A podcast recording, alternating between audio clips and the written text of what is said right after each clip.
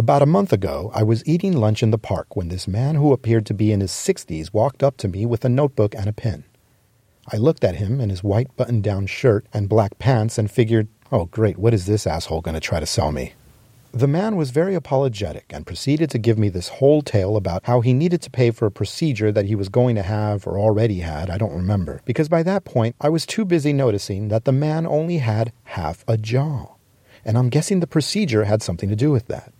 I'm sure I also heard the word cancer somewhere during his spiel, but I couldn't be too sure of that because I was too busy processing the overwhelming sight of a man with half a fucking jaw.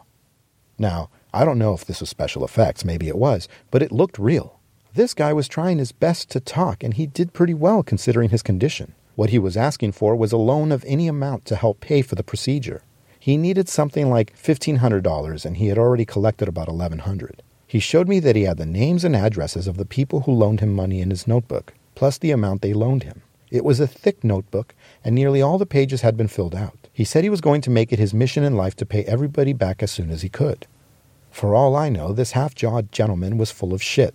I mean, he probably was. He probably got half his jaw shot off in a gang fight or something, and now he was using this as a way to make some money off of people, and he'll probably then have one of his buddies break into these people's houses and steal shit or kill them or rape them or all of the above. But if there's any possibility of his story checking out 100%, well, I'd rather err on the side of wanting to be helpful. But there was something else a nagging feeling somewhere within, and it always comes up when someone comes up to me and asks for help or charity of some kind. It's a kind of fear, a fear of, I don't know what, maybe fear of some kind of karmic retribution or something. Maybe the person asking me is really a beautiful enchantress with the power to turn me into a beast, or a gypsy with the power to curse me to keep losing weight until I'm nothing but skin and bones. Or maybe I really am a sucker who wants to help. Whatever the case, I ended up giving him $20, but I didn't give him my name or address. I told him there was no need to pay me back. He could pay me back by doing a kindness for somebody else who needed it. Also, I didn't want to risk being home invaded by his friends. Whether it was true or not, his story felt real enough, and if it wasn't, at least he put in some effort into the ruse. And that's all I ask for. Just make the effort.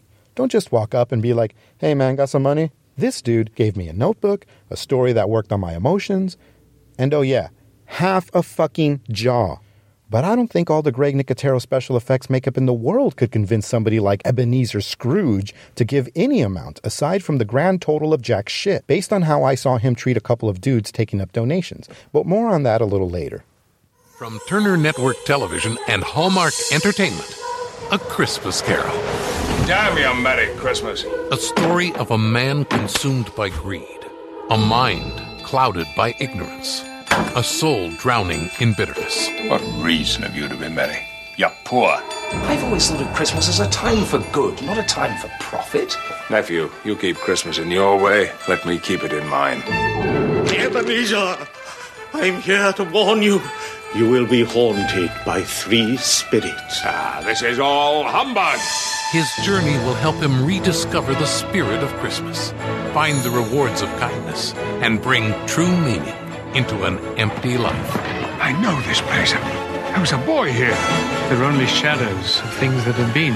They can't see us or hear us. Dance for us, Mr. Fezziwig. One master passion engulfs you. Money. What of it? Our promise to marry was an old one. May you be happy in the life you've chosen. Don't be afraid. I am the ghost of Christmas present. Tell me, Spirit, will Tiny Tim live? I see an empty chair by the fireplace. Unless the future changes, the child will die. Tell me, who was that wretched man whom I saw lying dead? Patrick Stewart in a role he's performed in theaters across the nation. Show me no more. Take me home. Why, you delight in torturing me. And Joel Grey. These are shadows of things that have been. That they are what they are. Shadows of the things that would have been may be dispelled. They will be. Hello, my fine fellow. Well, what's today? Why, it's Christmas Day. Merry Christmas, Bob. I'm going to raise your salary. Reawaken the spirit of Christmas with the most spectacular telling of Charles Dickens' magical story, A Christmas Carol. God bless us, everyone. Coming this December, only on TNT. Well, thanks for the trailer, TNT. I guess nobody has to see this movie anymore. Now that you've told the whole story, don't see any point in rambling about this. Happy New Year, everybody. This has been the Exiled from Contentment podcast, recorded live in front of an empty room. I'm kidding. Most of us know the story already, so it's really about the telling, right?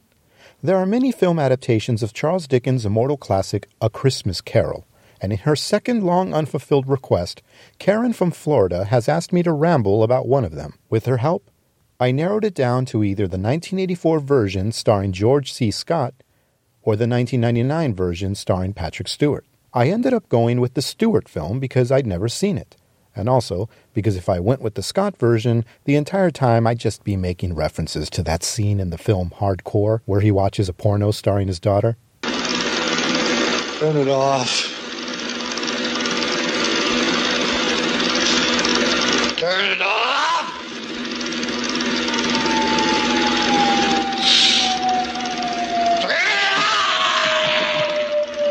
Trust me, I can make lots of references to that. I suppose I could do the same with Stewart by making Star Trek references, but I'll do my best to keep them to a minimum. So, for those who came in late, I was saying earlier that the main character of this tale, Ebenezer Scrooge, is pretty harsh with a couple of dudes who are looking for donations to help supply food and warmth to the less fortunate in this cold and bleak 19th century London. They tell him how tough it is out there and that people can die from such poor conditions. And this piece of work responds with something like, Well, they should die as soon as possible. That way they can stop suckling on the city's titties. To be fair, these donation dudes kind of brought it on to themselves. When they visit Scrooge and give him the whole spiel about helping feed and shelter the poor and hungry, they end it by asking, How much may we put you down for, Mr. Scrooge? Nothing. Ah, you, you wish to remain anonymous. I wish to be left alone. That's mighty presumptuous, guys. You can't assume everybody is going to want to give. You got to close it out by saying something like how appreciative you'd be about it and how helpful it would be if the person could donate any amount if possible. No matter what, you have to ask, just to be polite. Kind of like the no jaw dude who hit me up. He had no jaw, and he still asked politely. He didn't assume. If I had to guess, I would say Scrooge is the kind of person who throws in the word bootstraps a lot. Usually, you can tell who is and isn't a jerk by whether or not they use the word bootstraps, preceded by something like how a person should pick him or herself up by them. Not that I'm against working hard in an attempt to elevate yourself to a better station in life. I mean, I have no issues with the concept of pulling yourself up by your bootstraps. It's just that in my experience, the people who usually say that are people who didn't actually have to do that. It's usually those who were born into money or have had more than a few other hands pulling their bootstraps for them. Now, I'm not saying that those who were born into privilege or were closer to achieving their goals should feel some kind of shame or guilt or should have to keep their mouths shut about how others should be working hard for what they want. I'm just saying there's a way to say all of that without sounding and looking like an asshole. Scrooge doesn't say bootstraps, but he does have a moment later on where he remarks on how a young girl already has a job.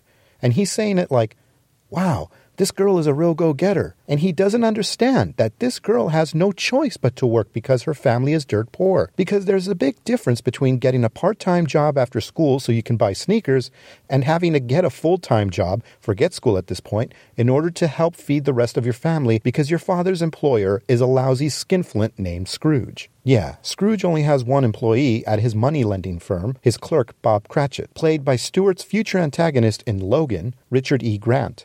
And while it seems like this place does all right, you wouldn't know it from how stingy he is when it comes to keeping the place warm. Cratchit wants to add a couple of measly chunks of coal into the fire, and Scrooge is like, You better put some water on that damn shit. No, no. He says to just poke the current coals and keep what little fire there is barely burning.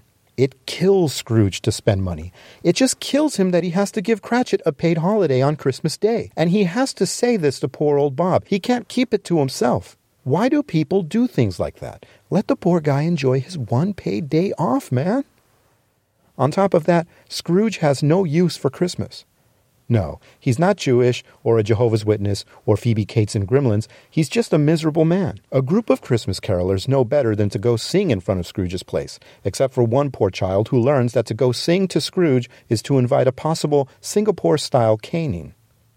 I love Christmas, but I might be with Ebenezer when it comes to carolers. I figure back then, carolers were like the flash mobs of their day, which is to say that it's really more about themselves than in the people they're purporting to be entertaining. Anyway, Scrooge's nephew, Fred, shows up all joyous and triumphant about the holiday, and Scrooge doesn't want to hear it.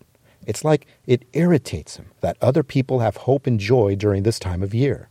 He apparently doesn't know about the high suicide rate during this time, otherwise, he'd probably dig Christmas a lot more. I wondered why Scrooge was so cold towards his nephew. He seems to be upset that Fred is able to enjoy the holiday season despite not being as up on the monetary hustle as he'd like to be. Scrooge also seems to disapprove of Fred's marriage. Like, why does it bother him so much that Fred is married? Does Scrooge have a bit of a thing for Fred, like some pervy forbidden taboo love between uncle and nephew? Or is it more of a player hater kind of thing? Because Scrooge messed up his chance at true love right around the same age that Fred found his. I'm thinking maybe the latter. But I won't count out the former, because a very sick man like me loves the idea that Scrooge dreams of making his nephew cry uncle, if you know what I mean. I mean, he wants to bang his nephew, is what I mean. Fred, by the way, is played by Dominic West, or as I prefer to call him, McNulty from the HBO series The Wire. What the fuck did I do? What the fuck did I do? What the fuck did I do? What the fuck did I do? What the fuck did I do? Jesus, what the fuck did I do? What the fuck did I do? What the fuck did I do? Shut the fuck up! You're an asshole, McNulty. The fuck did I do?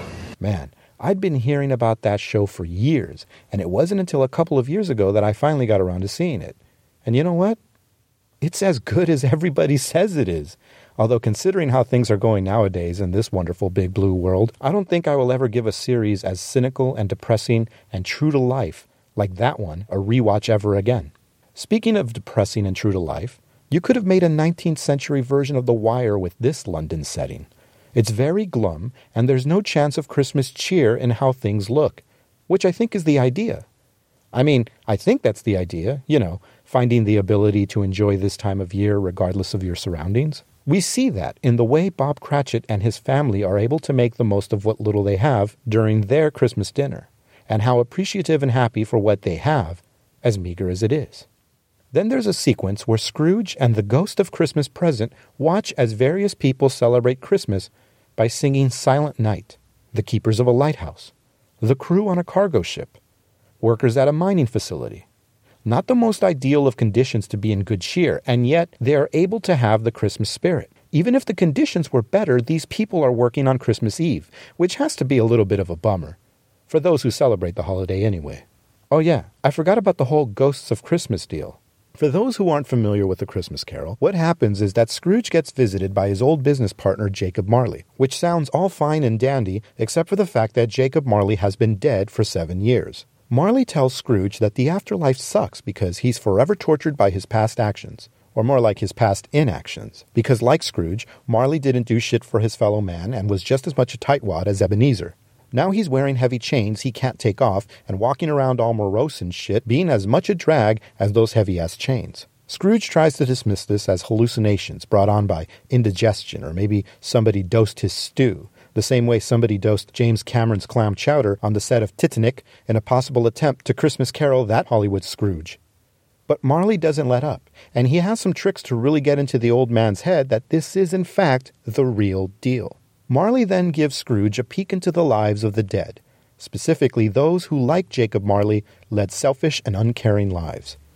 Now they have to spend the rest of forever watching the living who are in need of help, and these sad specters are unable to do anything about it because they're dead. Their opportunity to do something has passed. This is a lesson they've learned too late, but it's not too late for Scrooge. At least that's the idea and to help prevent Scrooge from getting fitted for his own chain ensemble, three ghosts will visit him the ghost of Christmas past, the ghost of Christmas present, and the ghost of Christmas yet to come.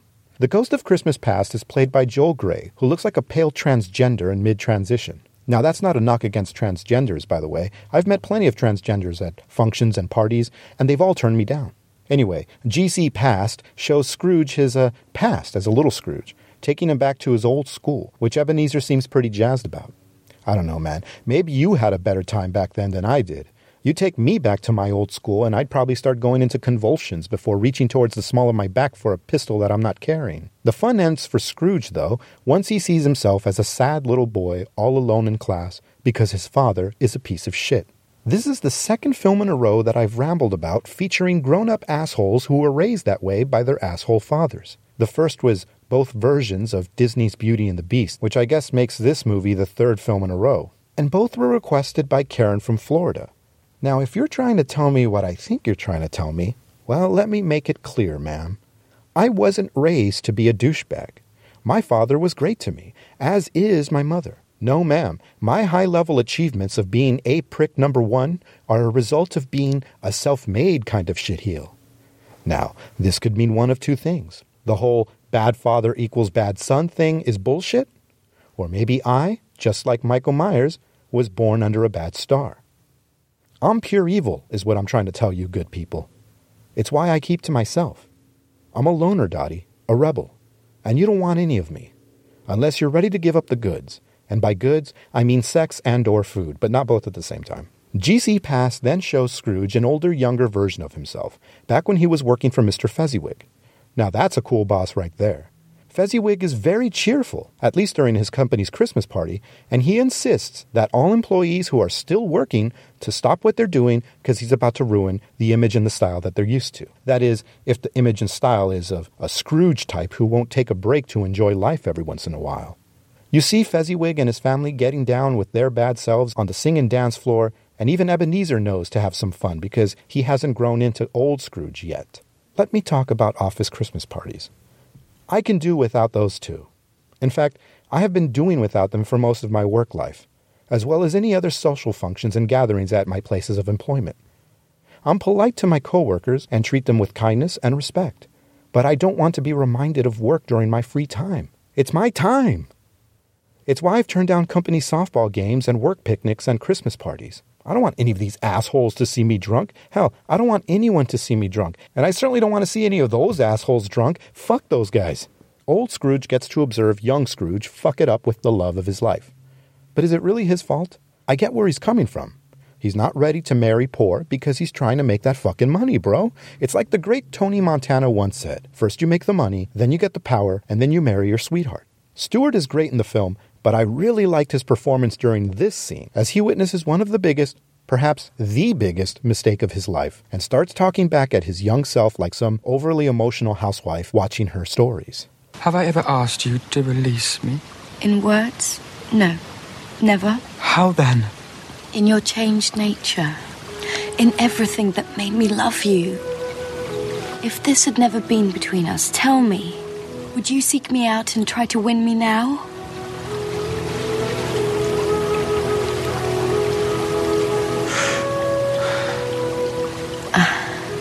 No. You think not? I know you wouldn't, my love. Speak to her. Why doesn't he speak to her? If you were free today, tomorrow, yesterday, would you choose a poor girl like me to marry?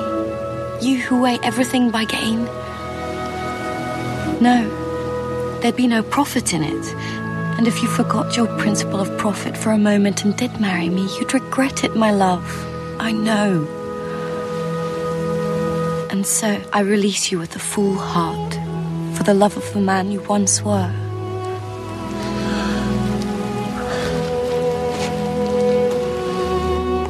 May you be happy in the life you've chosen.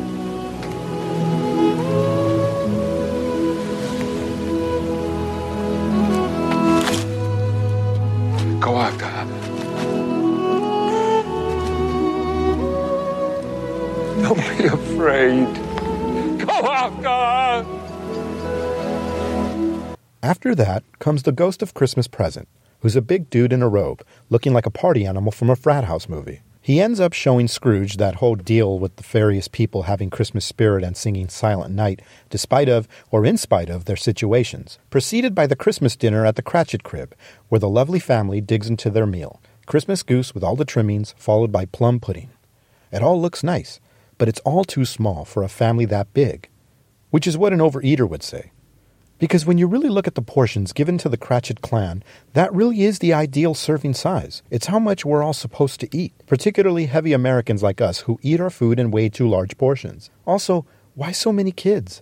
Great googly moogly, Bob. Couldn't you keep it in your pants a couple times here and there? You know what? I take that back, Bob.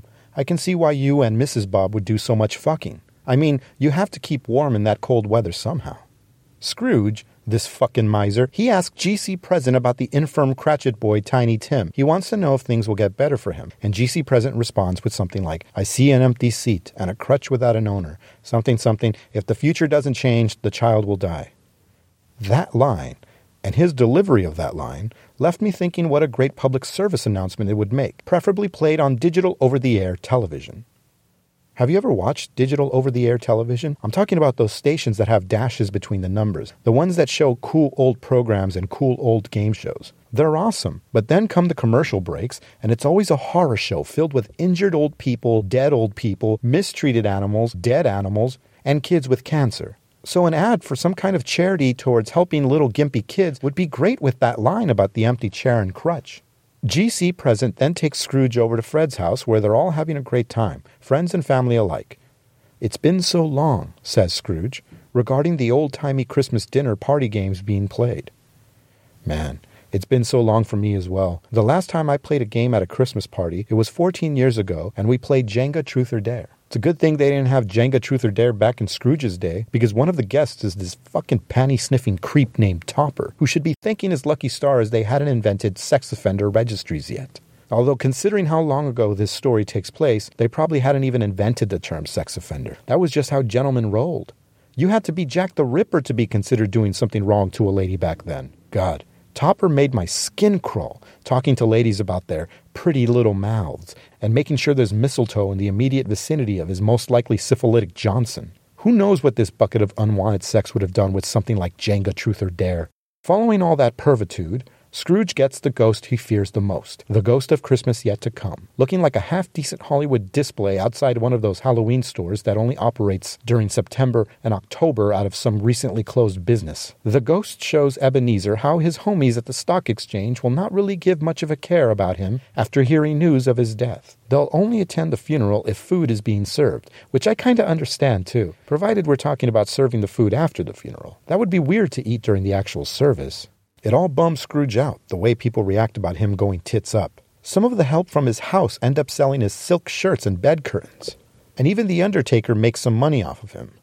Nobody seems particularly bothered, save maybe Fred, but in most cases, people's lives are improved, such as the couple who were in debt to Scrooge, but now that he's merged with the infinite, they have time to save up and pay the new piper. I think at this point, Scrooge would have been like, Fuck it. If these assholes are going to ditch my funeral and sell the fillings from my fucking teeth, I might as well keep up the shitty attitude and really earn my post mortem disrespect.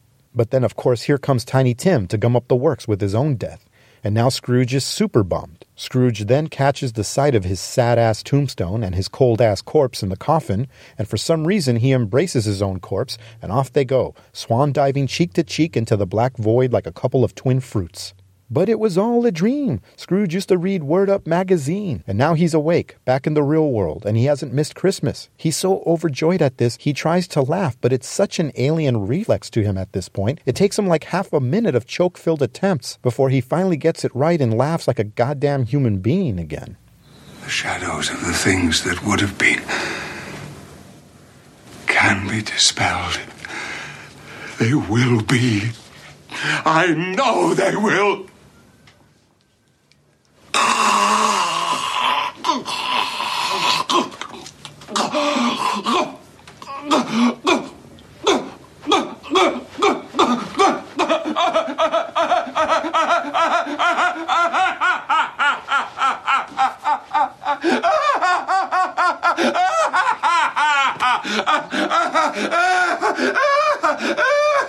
then pays some street urchin to buy the biggest goose this side of Footloose and send it over to the Cratchit residence. But he makes sure that it's done anonymously, so that Bob and company don't know who the goose is from. I like that. It shows real altruism, that move. Most people in Scrooge's place would have made sure that Cratchit would know who got his goose, for the same reason I want the baristas at Starbucks to see me when I put a buck in the tip jar. Scrooge is so beyond that bullshit by this point. He doesn't care, and maybe it'll have Cratchit believe it was some kind of Christmas miracle. miracle. Scrooge then goes to church because he is the reason for the season, you know?